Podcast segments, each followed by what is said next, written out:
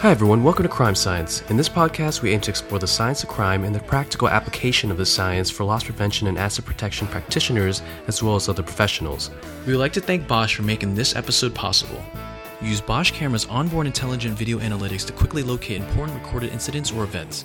Bosch's forensic search saves you time and money by searching through hours or days of video within minutes to find and collect video evidence. Learn more about intelligent video analytics from Bosch in zones 1 through 4 of LPRC's zones of influence by visiting Bosch online at boschsecurity.com.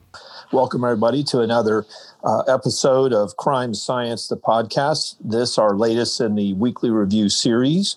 Uh, here we are the day after the 2020 election, um, November 4th, 2020. Um, and I, I really don't like saying 2020. Um, so, again, we're dealing, of course, with uh, increasing uh, pandemic fatigue across the globe um, for all the, re- the reasons. And of course, there's research out there on why would there be fatigue. And of course, they're finding what we would expect as far as um, uh, failing livelihoods across the globe uh, with financial um, devastation being wreaked um, across the board, in particularly um, food service um, and other industries that are dependent on uh, people, humans populating their their businesses physically, um, and all those that work there and are dependent on those businesses. Um, of course, the trauma of being alone uh, for months and months, and now what could be a year, um, uh, or terribly isolated. Uh, we also know the subpar educational effects that are happening to children, uh, really across the globe. So um, it's it's becoming a little more difficult to maintain compliance. But it looks like the United States alone, there's been a dramatic uh, increase, um, double digit increase in the economy as it starts to recover um, at, at the fastest pace, I understand from some of the economic research I've seen in history, in U.S. history. So there's some some good there. Um, on the prevention side, of course, it still uh, comes down to block the drops, the droplets that are carrying the viral components. Um, that get into uh, up into our system, and so trying to limit the uh, the onboarding of those droplets in the virus, um, uh, the SARS-CoV-2 virus, um, or at least dramatically diminish the amount, particularly if both wearers have a mask on, is the key. The virus can fit through the mask openings, the microscopic openings, but the droplets, by and large, um, find it very difficult to impossible. So that's the the logic model, and then again, almost every week, new evidence coming out of all from all types of research um, in laboratories and real world um, case studies and even randomized controlled trial or experimental designs supporting um, that the fewer droplets that we onboard, the less likely we are to actually turn into the disease called COVID 19 from the SARS CoV 2 virus. Um, or, or if we, we do get infected, infection takes hold, the disease takes hold, then it's a serious one. Um, other good news is that, again, the fatality, the case or infection fatality rates all continue to drop, but also in the most seriously ill uh, around the United States and the world, but especially when looking at the US data, um, that physicians, uh, healthcare workers, and nurses and PAs and nurse practitioners have, uh, by sharing data, rapidly sharing the, their data across um, with each other in their own hospitals and, and healthcare facilities and across Others and around the world have really learned how to treat the disease when it happens um, earlier and earlier and better. Um, on the uh, testing front, again, uh, more and more new tests are being approved um, almost weekly, bi weekly now to be faster, more accurate, and cheaper uh, and easier to administer. Um, and I just mentioned to go back onto UF campus in the labs. Um, I had to go through the glamorous uh, effort there. so it's uh, it seems to be taking hold. They're also though uncovering uh, and starting to discard or uh, move out of circulation those tests that are less accurate, but there's still like any test, there are still false positives and false negatives involved, type one and two errors with any kind of test. So, um, but that's a, a, critical way to control the uh, spread as well, particularly with regular testing. Um, but we've seen in large gatherings, it's not, uh, again, you're, the tests are going to locate and find out if there's some of the virus or the infection started to take hold of the disease, but uh, there's no 100%. Um, the therapies continue. We've got uh, over 200 antivirals in heavy duty development uh, th- over 300 um, other types of treatments that range in types of virus that uh, will not allow the the uh, actual viral components to enter the cell, those that destroy the the virus, um, those that make them less transmissible, and you know just all types of angles taking place. At least a dozen different types of um, each of these treatments, and as well as other therapies for reducing coagulation, reducing inflammation. You know, um, bradykinin responses and cytokine responses and things like that. So, just a, a lot of research, fruitful, productive research um, that's taking place right now. Uh, moving to the vaccine front, um, almost 90 preclinical vaccines now in assessment. Uh, going through that research, probably they think believe dozens more that haven't even reached preclinical phase yet. Um, but uh, on the phase one trials, where we're looking at uh, safety and, and, dose ranging or dosing uh, options, uh, 36 vaccines in phase one trials, 36 separate ones. Uh, phase two, larger scale, now looking at uh, efficacy as well as safety and dosing, uh, 14 different vaccines. Uh, phase three, large scale uh, dosing, efficacy, and safety trials, 11, uh, but six that are now have a limited approval. So we're seeing them. And of those in phase three trials, several of them now, hundreds of millions of doses have already been produced or in production now. Again, heavy planning in the United States and around the world on distribution strategies and the actual logistics being set up to move vaccines. And a second wave of vaccines are coming, and that's why you see 36 and 14 and 11 and so on going through, plus the almost 90 uh, in preclinical. So you'll see more and more. You know, again, looking at uh, they all there are different mechanisms of action that these vaccines are designed to deliver. Um, and so uh, they're coming at it from all different types of approaches. Some because the proteins and molecules they use need to be refrigerated, uh, others don't, um, and, and so forth. So is it one, two, or three doses? Uh, does it require cold storage? Um, and so forth. So there's going to be a, a wide range of uh, vaccine options that are going to be coming available uh, over the next probably six to 12 months, uh, maybe even in the next 90 days. We might have one or two that start to get used um, at scale. Um, so that's sort of uh, a little bit around the COVID 19 and what we're all going through. Um, but again, prevention still the key um, as we continue to see um, more and more people infected, which you would expect from a virus with uh, in the United States over 330 million humans clustered together. Um, but there's a, a, lot of help uh, on the way. Um, so moving over to some of the LPRC news, um, I'm going to ask Tom Meehan um, on the call today to talk a little bit about uh, more about FusionNet, um, our mapping tool that uh, Kenna Carlson, our research team leader at the LPRC, developed. She continues to populate that.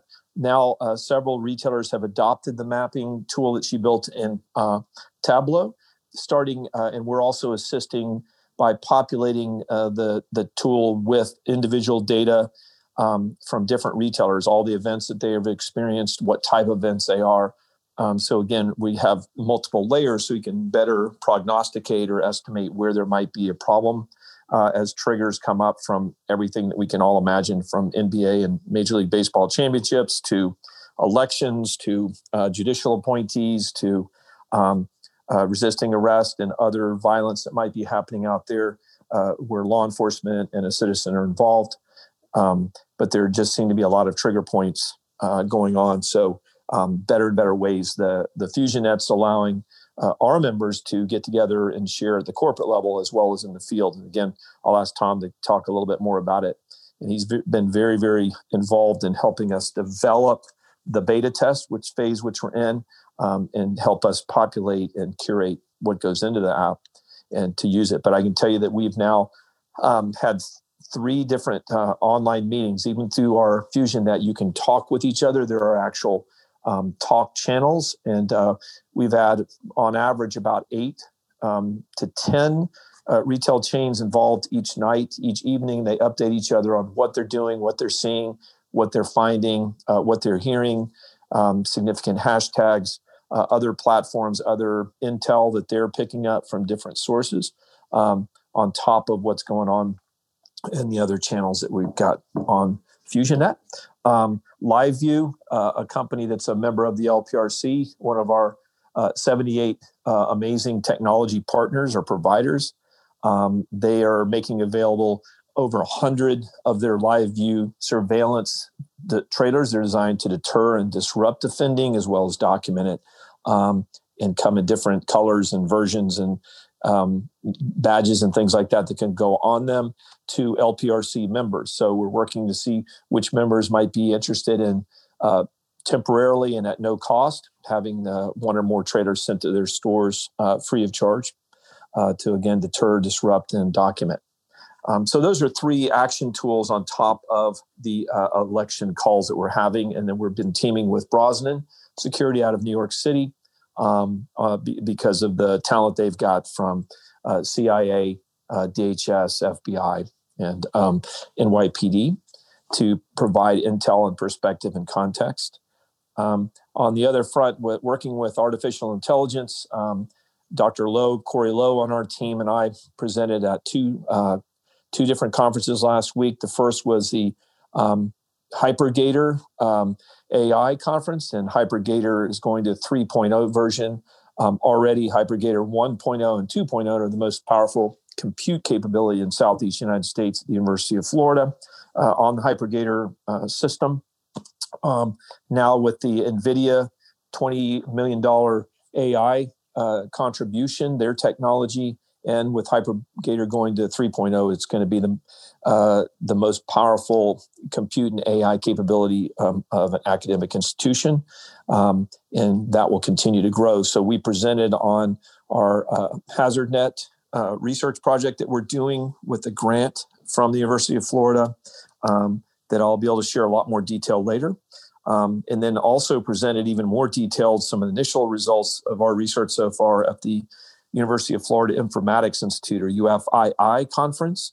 Um, so one presented on Wednesday of last week, and another on Friday. Some of that is available to outside, but I know on the HyperGator AI, we had over 100 University of Florida scientists on there, but I'm not sure exactly uh, what's available yet, but we will be putting that information out. Uh, further, we're excited uh, that coming up on uh, on the uh, next week, uh, we'll be working with and presenting, co-presenting an event with the International Organization of Black Security Executives (IOBSE), um, looking at using science-based uh, security and loss prevention. Um, how do we go forward together? Um, and it's a it's an amazing organization. I've had the opportunity to go to two of their events. Uh, I don't think I've ever been to a better organized and more productive events uh, in my long career. And so I am very proud and excited to be working with IOBSE. Um, and we're going to present, we'll have some guest speakers. We're going to present and go through our labs that LPRC's got virtually. It's a virtual event.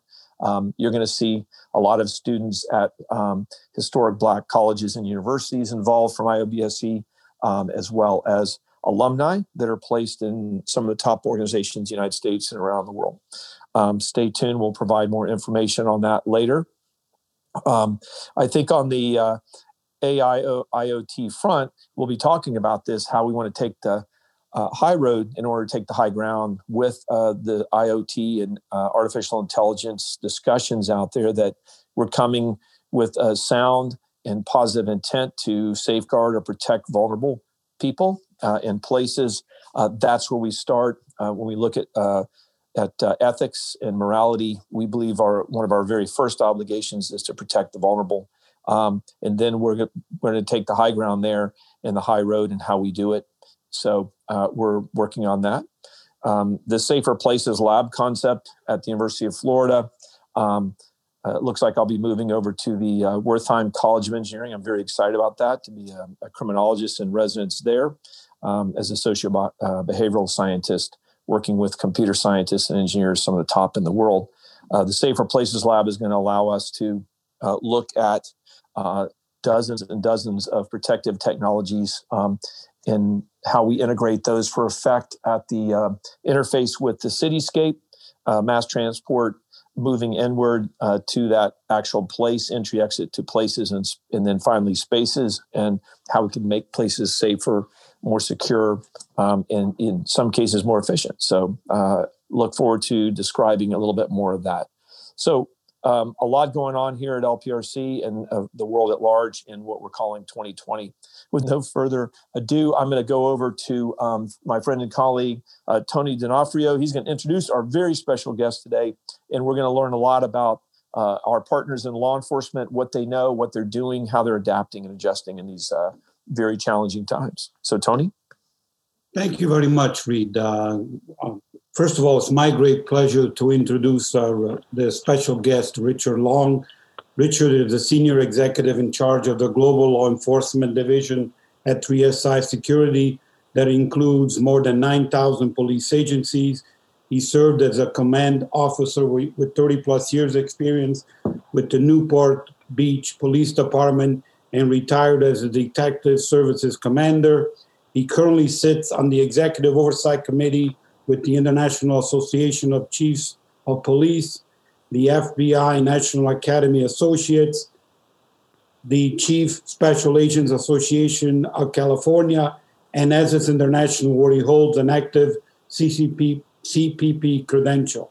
The bulk of his career was an investigative assignment, including organized crime, vice, intelligence, Crime Suppression Unit, and Robbery Homicide. Richard is a, a currently the state president of the California Robbery Investigators Association.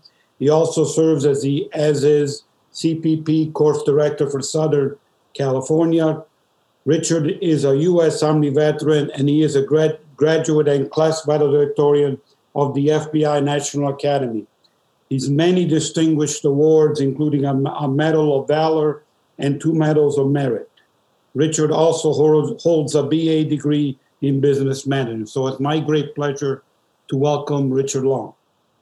Well, uh, after that introduction, Tony, I, I want to ask who is this guy? Could you bring him up, please? Because that's way past my um, the accolades that you've uh, afforded me. I appreciate it. And um, uh, in this august body, uh, especially with the representative audience that you have, I have to tell you, my first most challenging post law enforcement career experience was going through classes on the weekends at Caltech so that I could sit for my board exams with ASIS International to become uh, a certified protection professional and be board certified in security management.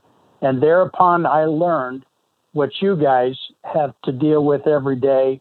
And it taught me how much I really don't know um, and, and didn't know at the time. So uh, I appreciate you inviting me on to your program. And uh, I'm happy to stand for questions. So, yeah, let me start and jump right into the first question. So, what is law enforcement reporting, seeing, hearing, dealing, and planning for the days and possibly weeks after the just completed U.S. federal election? Well, in my in my current um, role, working on a committee with um, IACP, the International Association of Chiefs of Police, and the FBI National Academy Associates, as well as some of the other professional responsibilities, I get daily briefings, um, and these blasts that come in are from the leaders across the globe that touch on our law enforcement space. And this election cycle, which has been filled with um, problems from the jump relative to questions on how ballots were being distributed, how they were going to be calculated, then the problems with the civil unrest that evolved uh, in the spring and into summer, all of those things put a tremendous burden on not only law enforcement, but the business community and especially the special agents that work in private industry dealing with loss prevention. And so there has been a lot of preparation for this, and I can uh, I can assure you that uh, a lot of it is summed up in some comments that were released by Ray Kelly, the uh, police commissioner that's retired from NYPD, a very respected law enforcement leader, and he outlined some of the problems that could be expected and uh, you have to understand that because of the uh, pre election era rioting that occurred, the arsons, the looting that hit all of the major cities, we ended up with quite a few well trained, well experienced officers in our major urban cores who hadn't had to deal with this level of civil unrest in decades, frankly. Uh, and the initial riot reports that were expected to be pretty uh, large turned out to be less concerning than, uh, at least initially, than expected. In Los Angeles, there were 40 arrests. In Minneapolis, 14. Seattle had only eight arrests, and that was uh, the CHOP Zone Central that was expecting some major fallout. But because of all the riots that had happened earlier in the year, a lot of the mobile field forces and the training and, uh, shall we say, rapid deployment of National Guard troops that have been coordinated through the national network of uh, Justice Department fusion centers, the the uh, rapidity of, of forces getting deployed to hotspots has been pretty quick. And one of the key things that you learn in in dealing with civil disorder is that you can't allow uh, acts of violence to go unaddressed, meaning you can't allow people to start throwing rocks and bottles, other missiles at law enforcement, or starting fires without immediately getting in and taking people into custody and getting them off the street because a lot of the bystanders can be drawn into that and we end up with larger civil disorder that becomes really uh, dangerous and quite dramatic.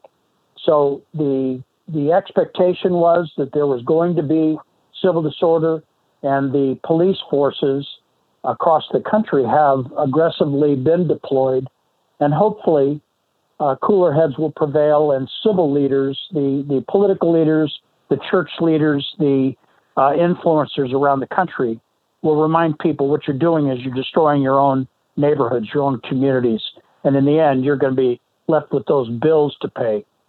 So I, I hope that kind of rounds out the answer for you, Tony. Thank you, God. Can you also comment on the trends in community policing today, how it's evolving, and is 2020 speeding everything up? And are social workers now becoming part of the response from law enforcement? How are those trends evolving?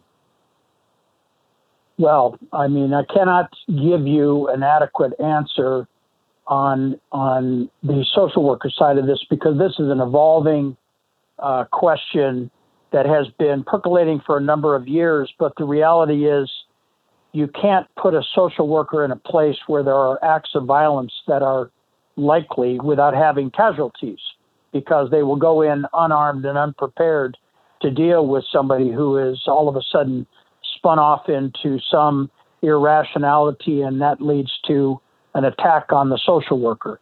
So I will just say that when people try to answer questions like that, and they try to say, well, the answer is putting these uh, mentally ill people in the field where there are these acts of violence, like somebody running around with a knife or a firearm or a baseball bat or whatever is a weapon, and they suggest, well, let's put a social worker in there. They'll be able to talk the um, the person who is unspooled down and and allow the problem to be rectified without any application of force. The noble thought is certainly there. Everybody's going to align with the idea. We don't want to have any loss of life. There's no question in that. But these kinds of questions are always easier to answer by people not responsible for any outcome regarding their commentary. So, what is going to probably be the hybrid on that, Tony, is we're going to end up with a blend of social workers that are able to respond in conjunction with law enforcement, and perhaps that will provide a uh, a window of safety for the person who is suffering a mental episode, as well as for the community itself, and of course the um, the social worker and the officers that are directly engaged. Now, to your comment about 2020 speeding everything up, well, the level of violence that has been experienced in the community and the level of violence that's been put upon law enforcement officers has certainly been on the increase and seems to have accelerated. Um, but I want you to know there's still that element. In fact, I'd, I'd like to kind of segue into some comments about uh, key technologies, recognizing that we're in a place where we're limited for time. But I want you to know that the community policing element uh, with law enforcement where more and more public and private partnerships have been recognized by law enforcement commands as a force multiplier for public safety, meaning that the people that work in the loss prevention world that are dealing with organized retail crime, uh, the loss prevention special agents that are trying to protect against burglaries, um, other property related crimes, where they're partnered with their detective counterparts in a law enforcement agency, end up creating a force multiplier that benefits the business community. And that benefit to the business community then transcends into a benefit to the city itself where they're located, the revenue streams that continue, the employment that is afforded, the tax dollars that come in from sales tax, uh, just the general revenue flow uh, into the financial world from uh, good, solid business practices ends up benefiting everybody. Because in the end, when when these things are left unabated, ultimately and sadly, you have businesses that shutter. Even major businesses that operated once in a community will put shutters up on the door and move to a place where there's less crime, less incendiary opportunities for arson and looting. So there's a lot of things that are in play here, but I will promise you that in terms of the community policing model, there's no doubt that that is only going to expand, that is only going to increase, and you'll see more and more police agencies partnering with businesses to help advance issues that touch on quality of life concerns. And ultimately, the police departments there and uh, a role that kind of follows that 1829 Metropolitan Police Act by Sir Robert Peel, who was pointing out that the police department's performance should not be judged by the number of arrests that they make in a community, but more by the absence of crime in a community. And that's what police departments, police chiefs, and beat cops on the line uh, are all driving for. I, I, hope that gives a, a good answer. No, that's a you. good that's a good answer. And what are some of the key technologies that are that are being leveraged more and more by police right now in terms of combating crime? well, if you if you factor that law enforcement's communications amongst other agencies, including the the um, uh, the celebrated FBI, who is uh, taking a look at criminality on a national level uh, for our country. When I came on the job, uh, your first exposure, Tony, going back in the day, where law enforcement agencies would have um, their local police going into an FBI building. Uh, back in the Hoover days, you ended up having agents instructed cover everything on your desk so that nothing is exposed, uh, even to a law enforcement uh, officer coming on property because of the security concerns of what they're doing. Fast forward to um, the turn of the last century into the first two decades of the 21st century, and now you've got local police officers that are tactical officers assigned within FBI headquarters in the 56 field offices around the country. That is a phenomenal change because that becomes an immediate force multiplier for the Bureau, for, in essence, all of the citizens uh, that live in the United States. So that's the biggest change where the FBI has organized things like the National Data Exchange, where law enforcement agencies can upload their data into this FBI database through the Department of Justice. And then all of that information can be shared across the country amongst other law enforcement organizations, which of course helps accelerate positive results for investigative leads by tying various criminal elements together uh, where criminals, as we've long known, they don't abide by city limits and state lines in terms of their jurisdictional reach for criminality. So we have to abide by that. And the FBI has done a great job in advancing that. The technology is, it, it literally knows no bounds. Um, clearly, some big changes. The body cameras, uh, the less lethal applications like the uh, taser, um, the uh, the for for uh, being able to uh, take mentally disturbed people into custody by using a wrapping device around them, things like that in terms of protecting police officers, protecting citizens. Uh, those are certainly going to be expanding. The GPS crime fighting applications, coupled with video, uh, the automatic license plate readers, the, the various data sets that are out there, those have been game changers where we're able to fight criminality in the communities where the police agencies and the FBI will deploy static GPS based, cellular based, radio frequency based tracking technologies and secreted in items that are being stolen in a area or cash packs in the local supermarkets or the banks and they're able to respond immediately to bank robberies, violent crimes, other criminality in a neighborhood where property is being stolen and effect an arrest quickly while the crime is in progress. The reason that I'm mentioning is because the benefit to that is police aren't engaged in criminal encounters where somebody is, quote, a suspect of a crime. They're actually being tracked because they have committed a crime. And that's a huge benefit to avoid some of the political fallout that occurred back during the stop and frisk, stop, question, and frisk uh, phases in some police agencies that caused a tremendous amount of criticism amongst uh, certain levels of community members that we want to avoid where we're trying to enhance those relationships. Now, this gives an opportunity by using technology to be smarter in their policing and be able to save money by focusing in on serial offenders that are largely committing the vast majority of all crimes, both violent crimes and property crimes. Well, Richard, that's uh, excellent feedback today. Really appreciate you joining us uh, for this podcast. And now I'm going to turn it over to Tom to talk about some of the things that Read mentioned. So, Tom.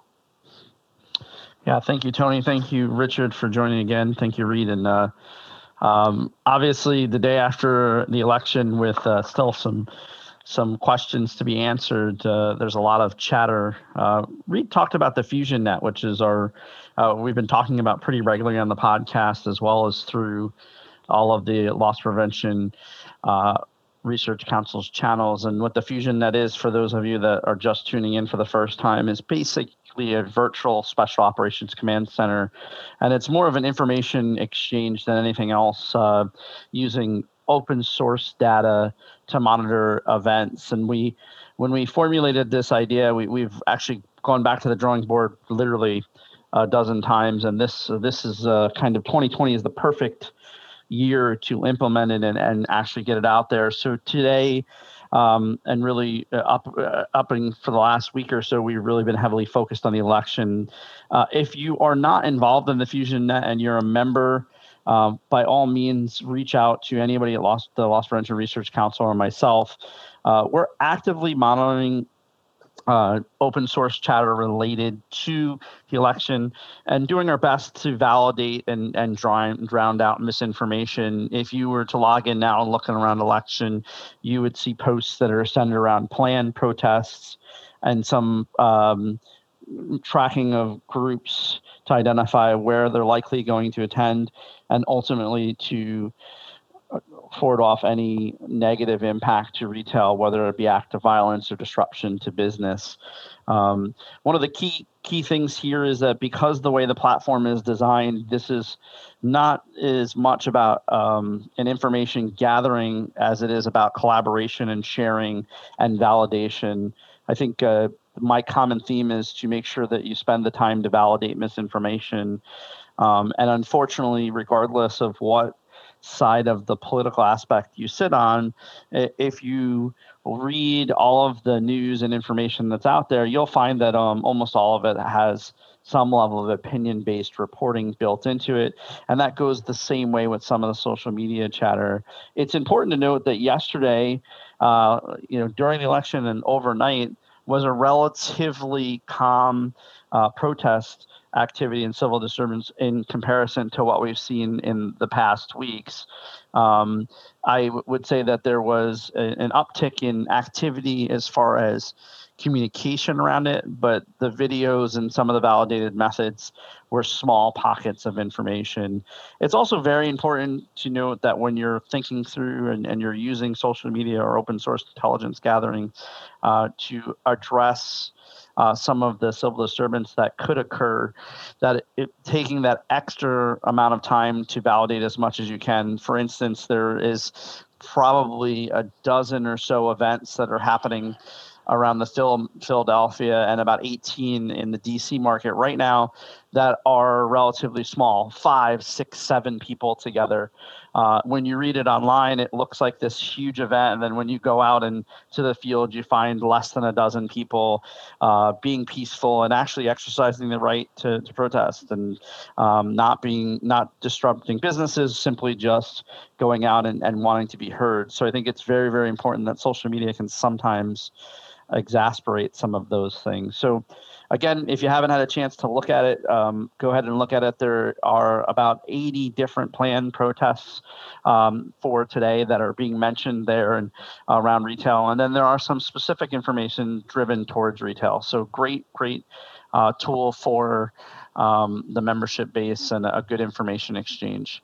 Switching gears just a little bit um, to talk through kind of some of the things in the news, and I, I have a feeling that Tony will touch on some of this, but um, I'll, you know I'll, I'll, go through quickly.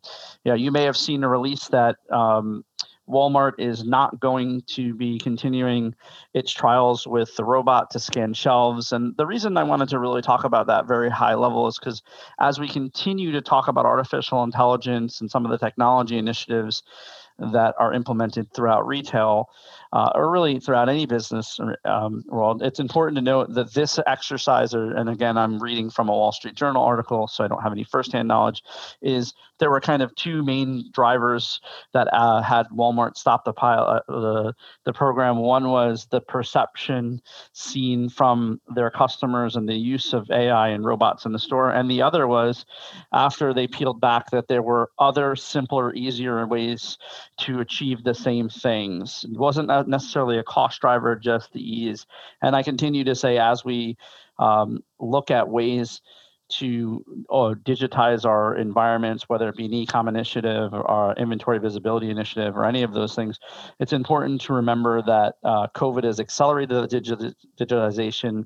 It's also important to note that the human element of all of these technologies generally still need humans, and the fix of just implementing technology doesn't work unless you have some sort of human uh, situation there. And um, additionally, and I, I talk about this regularly, uh, digital risk protection, the more technology that you implement into an environment, the more digital risk there is. And I'm not suggesting that we don't continue down the path of innovation. As everybody knows, I'm a futurist and my life and career is based on technology. So I, I believe that technology uh, is in the forefront of retail and asset protection and law enforcement for that matter. Um, but I also believe that the balance of how it's implemented, how it's regulated, and how humans interact with it are key um, a key factor. And then I'll round out with that um, uh, there is continued chatter around um, cyber events around the election. So the FBI, uh, the Joint Cyber uh, Terrorism uh, task force and multiple law enforcement agencies are watching very closely uh, targeted attacks around the election system. Um, and now is the time where that misinformation can really be challenging. So um, there have been a couple reports, so all the reports have just simply been that um, there's been a closer eye than um, there was in the past on the impact of potential cyber incidents related to the election and to make sure that there is no disruption in the election uh, piece of it. Because regardless of whether there is an announcement uh, today, there will still be 10 to 12 days of uh, some ballot counting and some other things that occur, which, by the way, I think it's important to note is the norm. It is the norm that occurs every election cycle where there are absentee ballots, um, military ballots, there are all sorts of things that happen. Um, so I think it's important to note that that's actually not unusual. It's, um, I think it's just the way it's being portrayed this way.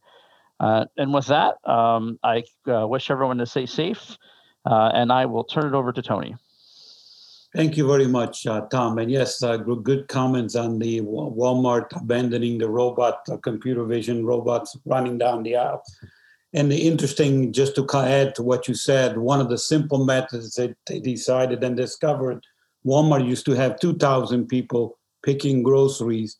Because the pick buy online, pick up in store is so popular, they have added 74,000 people running up and down aisles picking groceries, and they become a really intelligent source in terms of what's in stock.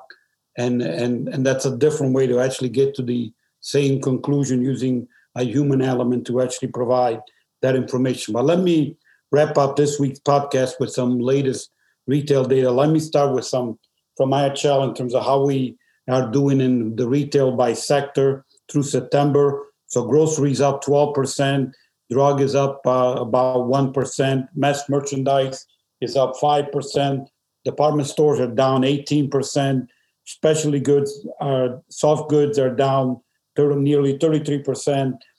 Uh, especially hard goods are up nearly 4%. Convenience stores are down 16%. Restaurants are down 20%. And non store or pure play online is up 20.5%. One of the comments that were just made by Tom in terms of new digital technologies coming into stores that actually is true. In fact, I just saw a forecast about the amount of mobile and self checkout solutions that are coming into stores in 2021. So self checkouts will be up 12%. Mobile devices for store managers will be up 26%. Mobile devices for associates will be up 20%. Store owned mobile point of sale is going to be up 27%. And consumer checkout by, on their own phone or, or their own app will be up uh, another 20, uh, 22%. So a lot of technology is coming into stores uh, going forward. Also interesting this week is a new study in terms of how grocery is adapting. And remember, grocery is one of those uh, uh, essential retailers that stayed open and is doing extremely well. So there was a new study from RIS News in terms of uh, technology going into uh, grocery stores. The top five challenges in the next 18 months that grocery stores see are labor markets, employee and shopper safety, price competition, increasing margins and profit, and Amazon. The top five business opportunities in, the, in those 18 months are advancing digital capabilities, expanding curbside pickup, expanding mobile offerings, developing personalized marketing capabilities, and expecting expanding home deliveries. Uh, there's a lot of focus right now in terms of in-store technology going forward, and uh, you're going to see uh, so the key projects that are going to get started in grocery in the next 12 months are technology thrown at click and collect, curbside pickup, home delivery, and mobile for managers. And then in the next two years, the focus will shift to real-time store monitor of KPIs, store monitoring of KPIs, shopper tracking, mobile devices for managers, and home deliveries. Uh, 84% of the grocery retailers have increased their technology spend because of all the digital transformation that's been accelerated. Now, the reason I bring that up, and, and I want to make one closing comment, is all these new technologies lead to new opportunities for TEF. And it's really important for this audience to engage with the LPRC in terms of crime science, uh, better research, so we can get better at combating theft and fraud going forward. And with that, I'm going to turn it over to Read. Wow, what a lot of information. I want to thank everybody, Richard and uh, Tom, Tony, for everything, all that input, incredible insight. Um, I want to thank all of you all out there um, for everything that you do. Um, please stay tuned. Let us know at operations at lpresearch.org, operations at lpresearch.org um, what you think, what you need, more or less differently. Uh, we love feedback. Uh, check out everything that's going on at lpresearch.org, the LPRC website. Our producer, Kevin Tran, is also our webmaster, uh, marketing master. And um, he is always open to ideas, but you wouldn't believe all the, the great things that he's done and the ways you can explore and learn um, and join up into the LPRC community. So, again, everybody stay safe out there uh, and have a good one. Thanks for listening to the Crime Science Podcast presented by the Loss Prevention Research Council and sponsored by Bosch Security. If you enjoyed today's episode, you can find more Crime Science episodes and valuable information at lpresearch.org. The content provided in the Crime Science Podcast is for informational purposes only and is not a substitute for legal, financial, or other advice. Views expressed by guests of the Crime Science podcast are those of the authors and do not reflect the opinions or positions of the Loss Prevention Research Council.